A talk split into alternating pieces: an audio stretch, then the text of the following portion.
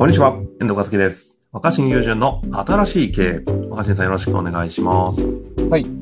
さあ、今日も行きたいんですが、今日はですね、少し、えー、今までと変わった抽象的、俯瞰的な質問といいますか、ビジネスにおけるという経営というよりかは、公共経営とも言うべきテーマからの質問をいただいておりますので、ちょっといつもとはね、少し毛色が変わりますが、ぜひ会社とかにもね、つながる大切な内容になってますので、ちょっと楽しみながらお聞きいただきたいなと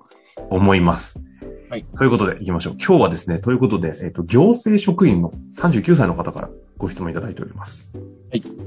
えー、自然豊かな政令指定都市にて、自治体総合計画、えー、株式会社でいう中期経営計画のことだそうです。を策定に関わっている行政官さんじゅうだい後輩さんじゅうきゅうさいです。質問です。地方中核都市の生きる道について若新さんはどうお考えでしょうか。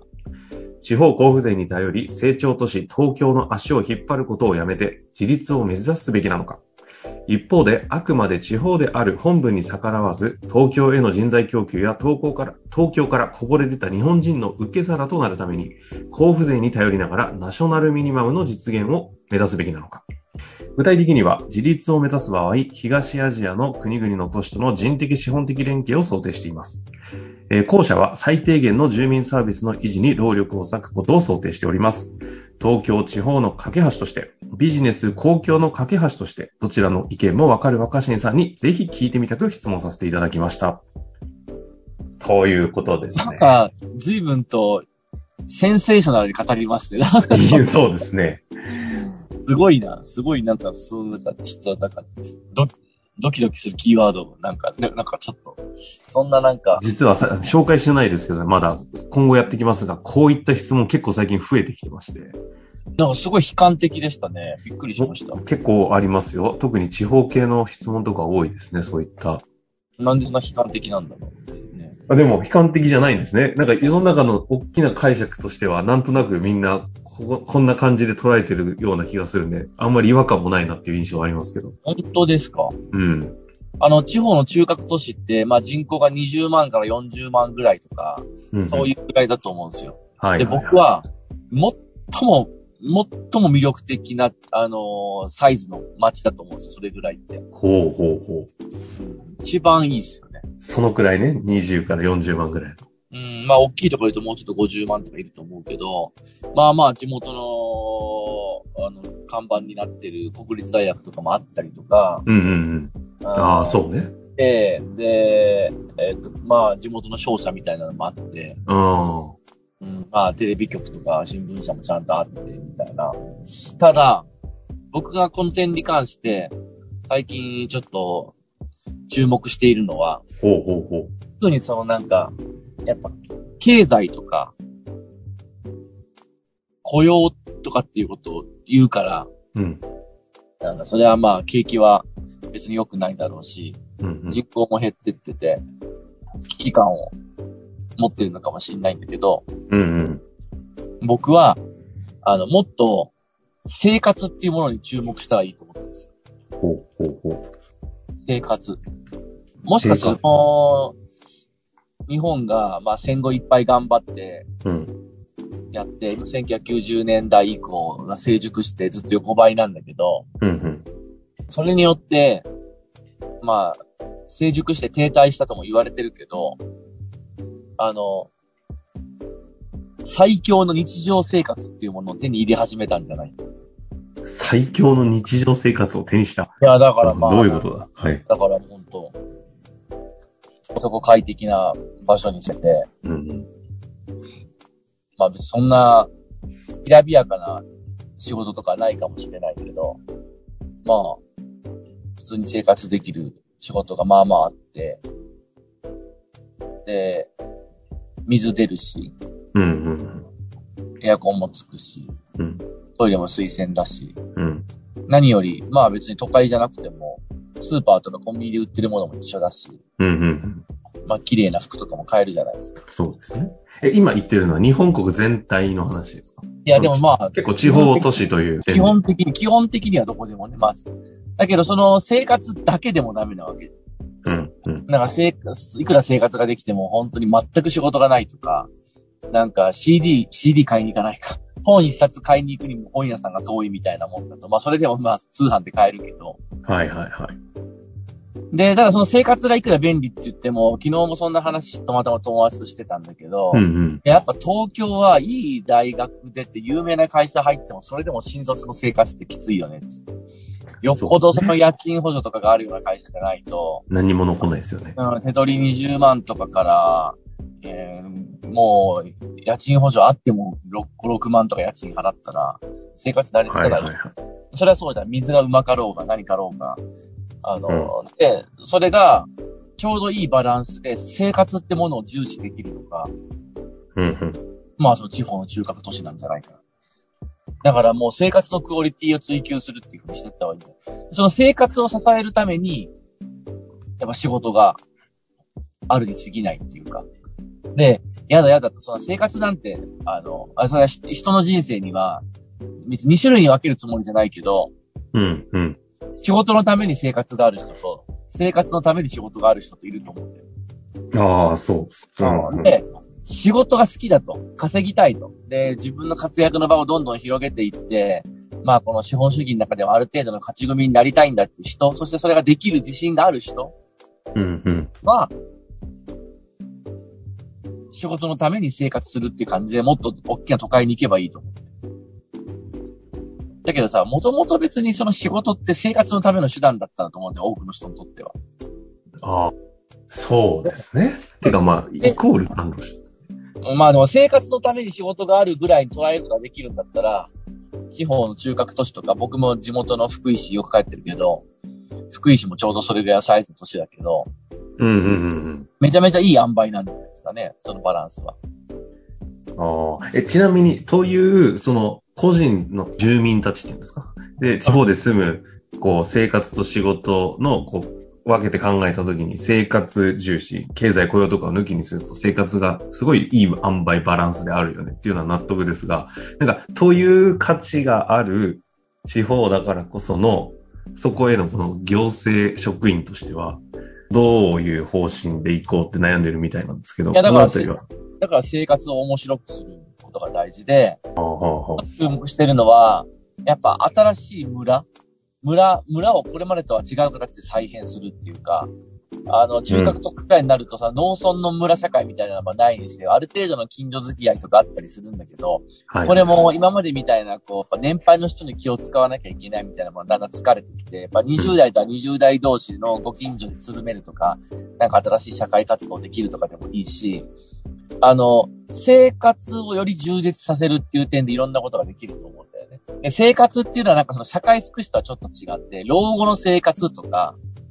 なんかこう、子育て世代とかいう、そういうその、ちょっと困ってるとか手が足りないっていう人だけの話じゃなくて、はいはいはい。今までさ、やっぱその日本ってさ、あの、ごじゅうごねん体制って言われるその自民党がずっと長期政権やってるような社会も、まあ経済ありだったんですよ。で、僕は別に経済は、あの、僕は、僕、なんていう、そのど真ん中で、あの、勝ち組思考でやってるから否定するつもりは全くないんだけど、うん、うん。あの、私さん自身は勝ち組思考なんですね。うん、でもなんかその、田舎でもさ、その、財界の人が中心となってやってきてるわけですよ、これ。何、何だってその、あの、財、財界がその地域の核になってる。だから、その経済的に豊かになれば、その生活も豊かになる。もちろん、経済を豊かにすることって大事なんだけど、うんうんうん、まあ、その結果、ある程度生活ができるインフラが整ったはずで、でも、はいはい、で、生活のインフラが充実してるはずなのに、経済が落ち込んできてるから、経済がダメだ、経済がダメだって暗い、暗い、暗いキーワードばっかりじゃん。まさにまさに。てか、そこが問題であって、そこの解決をすることしか、うん、で、僕、いや、それはわかんないし、まあ、経済がなくなっていいとは思わないから、誰も経済を捨てようとか、脱経済っていうそれは全くなくて、経済も成長もすればいいと思うんだけど、思うんだけど、それはまあ、地方都市には地方都市ならではのものしかできないわけだ。人も減ってくるんだ。うんうんうんうん、でもその中でもちろんそれは守りつつも、その、この、世界一とも言ってもいいぐらいの生活っていうのを、もっとだめ。で最強の日常生活って言いましたね。なんかさ、やっぱその海外に仕事に行ったり留学生とかに聞いても、いやすごいあそこの国はすごい勢いでしたとか、もうなんか企業もバンバンなんかこんなことやっててとか進んでるとか、なんかもうすごいなんかドタコーターって言うんだよねとか、なんかシリコンバレー行った人とかも、いやもうすごかったり、若かったりとかもどんどんお金があの投じられててとか、なんとかなんとかでとかって言うんだけど、ただ、みたいな。まあ、部屋の中でも、部屋の中で時間を過ごしてるって日本の方がいいっすね、やっぱりみたいな。暮らしの、暮らしの充実とは違うわけ全然。やっぱこっち、日本の方が。まあ、飯うまいうま、うまくないは、口に合う合わないはあると思うけど、まあでも安心して蛇口から出る水飲めるわけだし。うん。そんなに経済が、経済が熱いって言っているような国でも、蛇口の水道は飲まない方がいいとか、トイレ詰まったりとかするわけですよ。そうですね、確かに。あで、それはやっぱ僕らが日常生活ってものの質を上げることにすごく力を入れてきて、今そうなってると思うんだよね。うんうんうん。すごいだって安いホテル泊まったってさ、ある程度いろんなもの揃ってるし、一泊さんぜんとかよんせんみたいなボロ宿でも別に蛇口の水飲めるじゃん、全然。確かに。うん。それぐらいその、暮らすっていうこ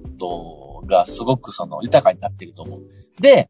そこを注目して、それを支えるために必要な仕事とか経済って何だろうぐらいに考えた方がいいと思う。ああ、だから核をその、何度も繰り返しになってしまいますけど、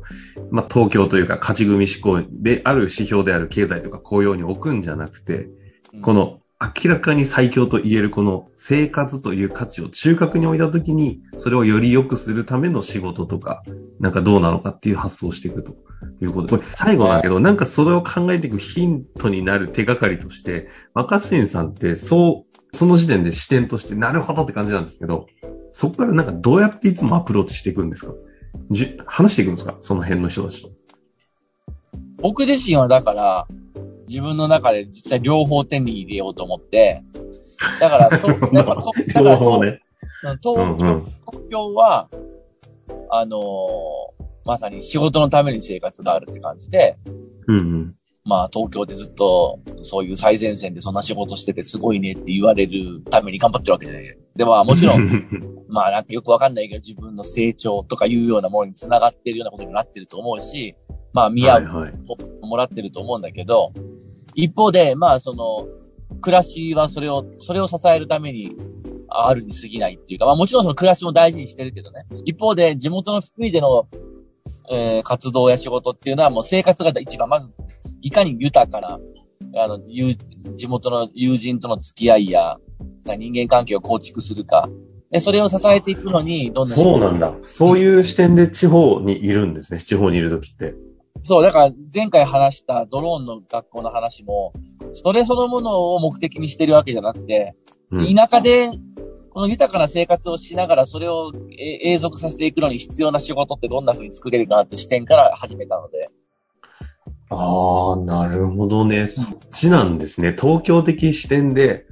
地方で、こう、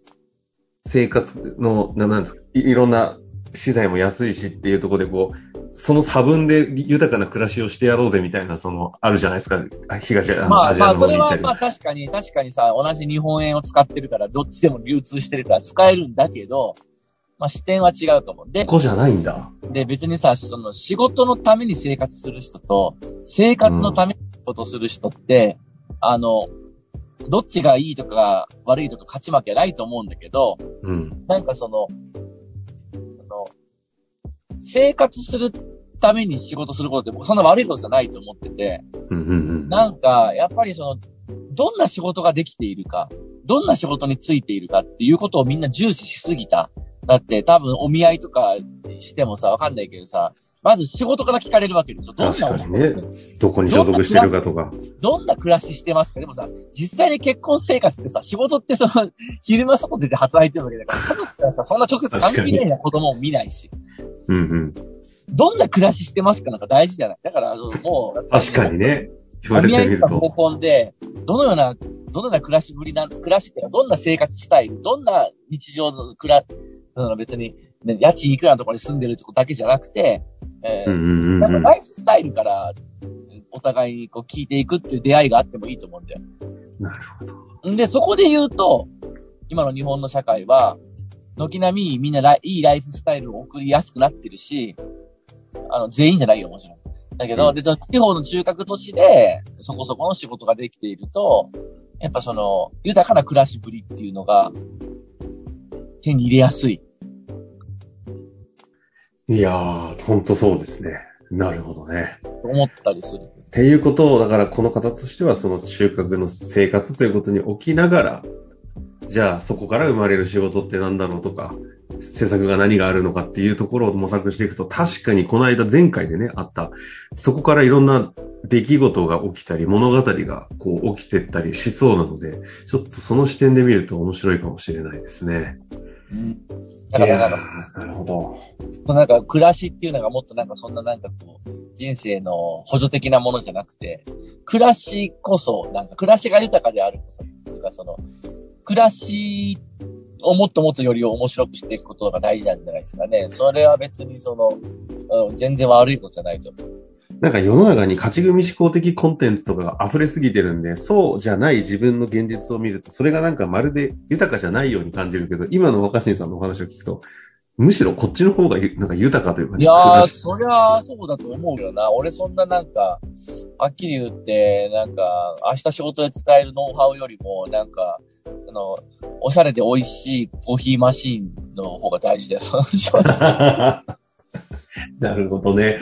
いや、まあうん、コーヒーマシーンいっこは買えないかちょっと別にまあ買える。普通に仕事、本当に特別な仕事につけてなくてもいい中でもコーヒーマシーンいっこ買えるじゃん。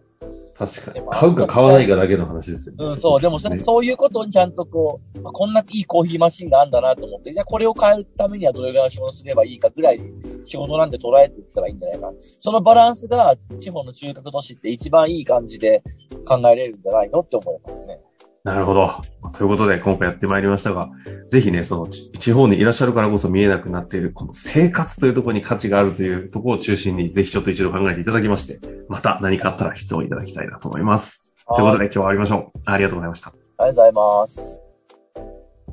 本日の番組はいかがでしたか？